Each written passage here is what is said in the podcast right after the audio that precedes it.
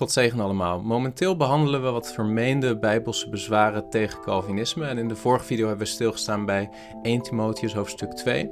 Nu zullen we stilstaan bij 2 Petrus hoofdstuk 3 vers 9. Dat is een andere tekst die vaak wordt aangehaald door tegenstanders van gereformeerde theologie.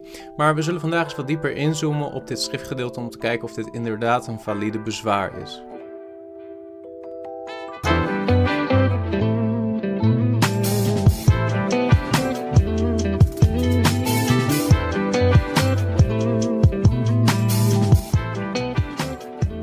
Afgelopen twee video's ben ik bezig geweest met uh, uitverkiezing en bezwaren tegen, in mijn ogen, de Bijbelse leer van uitverkiezing. Maak je geen zorgen, dat is niet het enige onderwerp wat nog aan de orde zal komen op dit YouTube-kanaal. Maar we zullen vandaag stilstaan bij een ander bezwaar en dat is het bezwaar wat vaak wordt aangehaald op basis van 2 Petrus hoofdstuk 3 vers 9b. We lezen dat stuk, daar staat, Hij heeft geduld met jullie en wil niet dat enige verloren gaan, maar dat allen tot bekering komen. Je zou zeggen, dit is een heel duidelijke tekst. Er staat dat God niet wil dat enige verloren gaan, maar dat alle tot bekering komen. Dat staat er zwart op wit, of uh, in het geval van dit YouTube-kanaal wit op zwart. Hij wil niet dat enige verloren gaan, wordt vaak gezegd. Hij wil dat allen tot bekering komen. Weliswaar komen niet allen tot bekering, maar dat is wel wat vermeend God zou willen. Zonder enige context of verdieping in dit vers lijkt dat inderdaad een logische face value interpretatie. Maar als je de context beter bestudeert, dan zie je dat dit vers dat waarschijnlijk niet zegt. Dat het niet zozeer gaat om ieder mens overal, waarvan God wil dat een ieder tot bekering komt en dat geen mens verloren gaat. Maar laten we de context eens goed bestuderen om dit vers beter te begrijpen. De brief begint al in 2 Petrus hoofdstuk 1 vers 1 met deze zinsnede. Simon, Simeon Petrus, een dienstknecht en apostel van Jezus Christus, aan hen die een even kostbaar geloof ontvangen hebben als wij. Tois isotimon, dat wil zeggen gelijke eer, gelijke waarde van geloof. Tois isotimon hemin lagusin pistin. Pistin wil dan zeggen geloof. Aan hen die een even kostbaar geloof ontvangen hebben als wij door de gerechtigheid van onze God en zaligmaker Jezus Christus. Dus Petrus schrijft de brief aan gelovigen. En eh, PS, er staat dat ze het geloof ontvangen hebben. Geloof is dus meer dan alleen maar een menselijke keuze. Het is een gave van God. Maar dat terzijde. Uh, er staat dus aan hen die een even kostbaar geloof ontvangen hebben als wij. Dus de brief is duidelijk geadresseerd aan gelovigen, aan christenen, niet aan iedereen overal.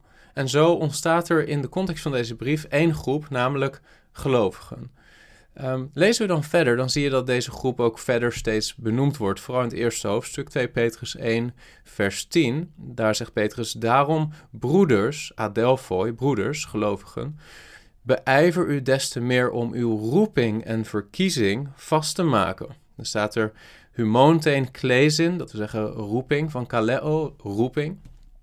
Kai ek logein, verkiezing vast te maken. Dus kennelijk adresseert Petrus een groep gelovigen waarvan hij zegt dat ze geroepen zijn, waarvan hij zegt dat ze uitverkozen zijn, dat ze verkozen zijn.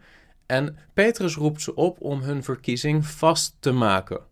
Hij waarschuwt ze, en dat is verder het thema van de brief in hoofdstuk 2, voor valse leraren. Dat is eigenlijk het thema van de brief in hoofdstuk 2, valse leraren. Petrus schrijft ware gelovigen aan en waarschuwt hen voor valse gelovigen, voor valse leraren, voor mensen die in hun midden zullen opstaan en gelovigen achter zich aan pogen te trekken. Dat is het hoofddoel van deze brief. Zodoende ontstaan er dus twee groepen in de context van de brief. En 2 Petrus 2 vers 9 laat het ook zien. Daar staat, dan weet de Heere ook nu de godvruchtigen uit de verzoeking te verlossen, maar de onrechtvaardigen te bewaren tot de dag van het oordeel om gestraft te worden. In de context zie je dat Paulus bijvoorbeeld het voorbeeld aanhaalt van Sodom en Gomorra en de wijze waarop God Lot uit Sodom en Gomorra weghaalde voordat hij Sodom en Gomorra vernietigde. En hij gebruikt dat als voorbeeld om aan te geven dat er ook in de tijd van Petrus en kort daarna valse leraren zullen zijn die doemwaardig zijn, die het orde van God verdienen, maar dat God in staat is om de ware gelovigen te beschermen voor de invloed van die dwaalleraars. En zo heb je dus twee groepen, de godvruchtigen, oftewel de gelovigen, degenen die geroepen zijn, degenen die uitverkoren zijn. En daarnaast de onrechtvaardigen, die ook hier staan voor de dwaalleraren. En dan komen we in hoofdstuk 3, en dat zullen we ook wat uitvoeriger lezen, om vervolgens hoofdstuk 3, vers 9 goed te begrijpen. Deze tweede brief, vers 1, geliefden, schrijf ik u nu. In beide wek ik door herinnering uw zuivere gezindheid op, opdat u zich de woorden herinnert die door de heilige profeten voorheen gesproken zijn, en het gebod van de Heer en Zaligmaker dat door middel van ons apostelen verkondigd is. Dit moet u allereerst weten dat er in de laatste dagen spotters zullen komen die naar hun eigen begeerte zullen wandelen. Dus ook in hoofdstuk 3 gaat het nog steeds over die spotters, over die dwaalleraren, over die groep mensen die als het ware ware gelovigen tot verleiding zou kunnen brengen om, om af te vallen. Vers 4. En deze spotters zeggen: Waar is de belofte van zijn komst? Want vanaf de dag dat de vaderen ontslapen zijn, blijven alle dingen zoals vanaf het begin van de schepping. Want, vers 5, willens en wetens is het hun onbekend dat door het woord van God de hemelen er reeds lang geweest zijn, evenals de aarde die uit water oprijst en in water vaststaat. Daardoor is de wereld die er toen was vergaan, overspoeld door het water.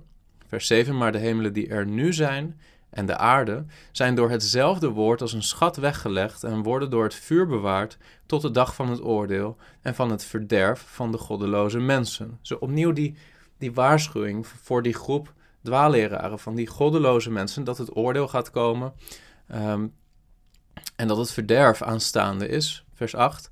Maar laat vooral dit u niet ontgaan, geliefden, dat één dag bij de Heer is als duizend jaar en duizend jaar als één dag. De Heer vertraagt de belofte niet, zoals sommigen dat als traagheid beschouwen, maar hij heeft geduld met jullie. Hij heeft geduld met jullie.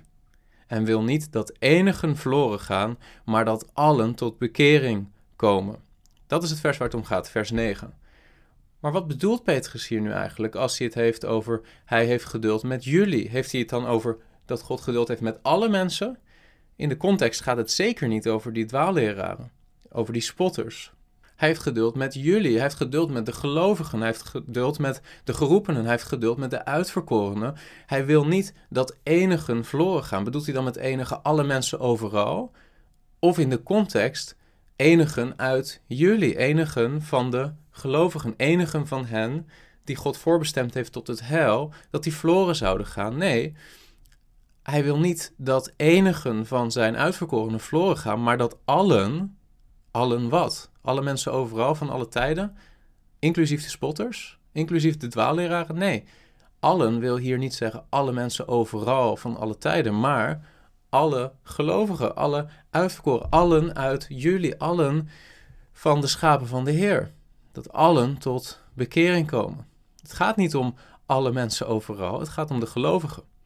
En dat lees je ook weer als je de context verder leest. Maar wij verwachten overeenkomstig zijn belofte nieuwe hemelen en een nieuwe aarde waar gerechtigheid woont.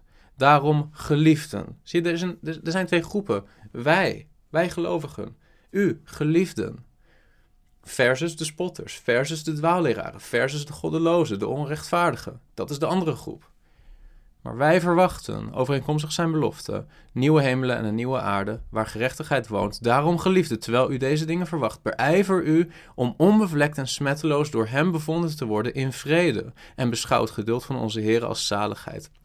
Zie je, Petrus zegt, jullie zijn gelovigen. Jullie zijn uitverkoren, jullie zijn geroepen. Beijver je nu om vast te staan in het geloof. De Heer wil niet dat enige van jullie verloren gaan, maar dat alle tot bekering komen. En dat sluit heel goed aan in de context waarin zijn waarschuwing gericht is aan gelovigen voor de invloed van dwaalleer in de context is het niet logisch dat Petrus zou willen zeggen dat bijvoorbeeld ook de spotters, daarvan zou God niet willen dat ze verloren gaan, maar tot bekering komen. Dat, dat, dat is geheel niet wat Petrus wil zeggen. Het is heel duidelijk dat in hoofdstuk 2 die spotters tot het oordeel bestemd zijn. Dat lees je daar ook.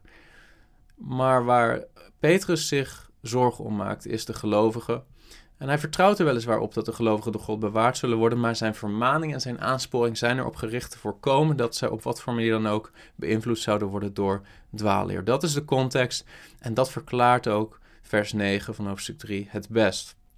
Het is geen bewijstekst voor Arminianisme. Uh, sterker nog, het is eerder een bewijstekst voor Calvinisme en gereformeerde theologie. Conclusie.